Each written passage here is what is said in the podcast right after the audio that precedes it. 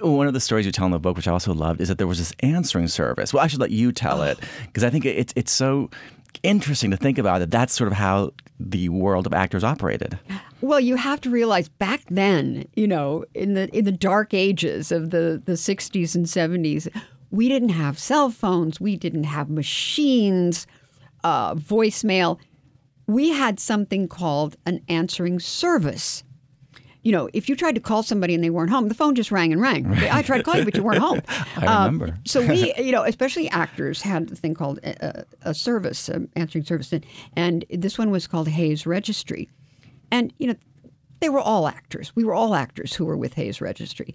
So you would call in if you got home, or you'd call in from remote outside, and you dial, excuse me, dial the number, and you'd say, uh, "Swoosie Kurtz, number one thirty three, and they'd go, "Nothing yet."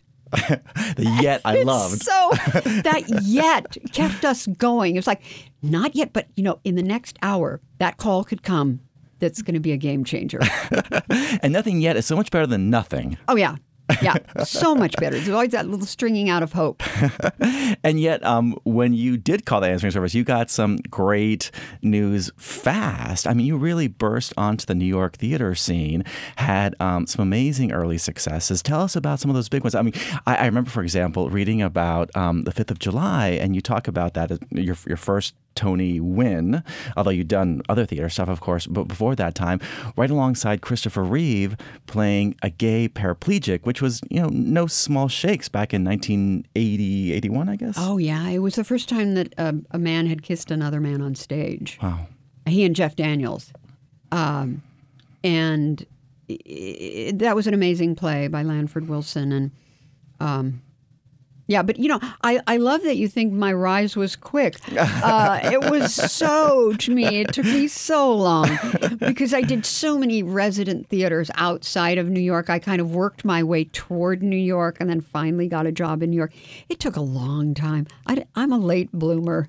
I'm still waiting for my big break. I, I read that in your book, and I, that made me laugh. But I, I, I imagine that a lot of actors, no matter how successful they are, um, think that way too. That must be sort of part of how your brain has to work, or else yes, sort of you to know? keep you moving forward. You know, well, I've, I haven't done that. I haven't done that. I want to do that, and yeah. Oh gosh, I wish I I wish I'd gotten that role. You know. We're talking to the great Swoosie Kurtz about her memoir, Part Swan, Part Goose. Um, you you did in fact get terrific roles, um, won several Tonys um, on on Broadway. I, I love, by the way, your story about John Guare, who was my college commencement speaker, gave the best commencement advice any speaker ever did. He told us to never get a job. And I've sort of taken that to heart. But anyway, that's a whole different story. Um, when you transitioned to TV, that was at a period before actors from stage were really going to TV. Were you, Did you feel that that was a risk? Why did you make that choice? I want to talk to you about Mary as well as about Love Sydney, of course. Yeah, back in those days, uh, oh, nobody wanted to do a TV series. That was a real step down, and you know, especially us New York theater elitists. Of course, we were working for, you know, enough bread and water to get us through eight performances a week. Um, but it, it, it just oh, a television series that was really looked now. You know, huge movie stars. Everybody wants to do a television series, uh, and they're plum jobs. But back then, yeah, when I signed up to do Mary and Love Sydney, it was a different time.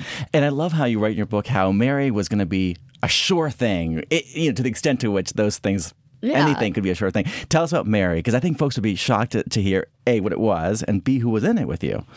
I'm still shocked. It, it was an hour variety show that Mary Tyler Moore decided to do after her big, you know, MTM show, and um, there was singing, dancing, sketches. It was a sort of a precursor to SNL, um, and the cast was Mary, David Letterman, Michael Keaton, Dick Shawn, and me, and uh, we we did sketches. We did, but some really appalling things, like the Rat musical, in which we were all in huge rat costumes with big long tails coming out of cages and singing and dancing.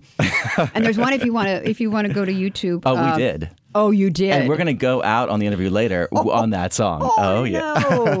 with Letterman singing with you. Yeah. Oh, yes. Just, you know, it's one of those things in your career that you go, you know, I'm thrilled that I was a part of it, but it really wasn't working.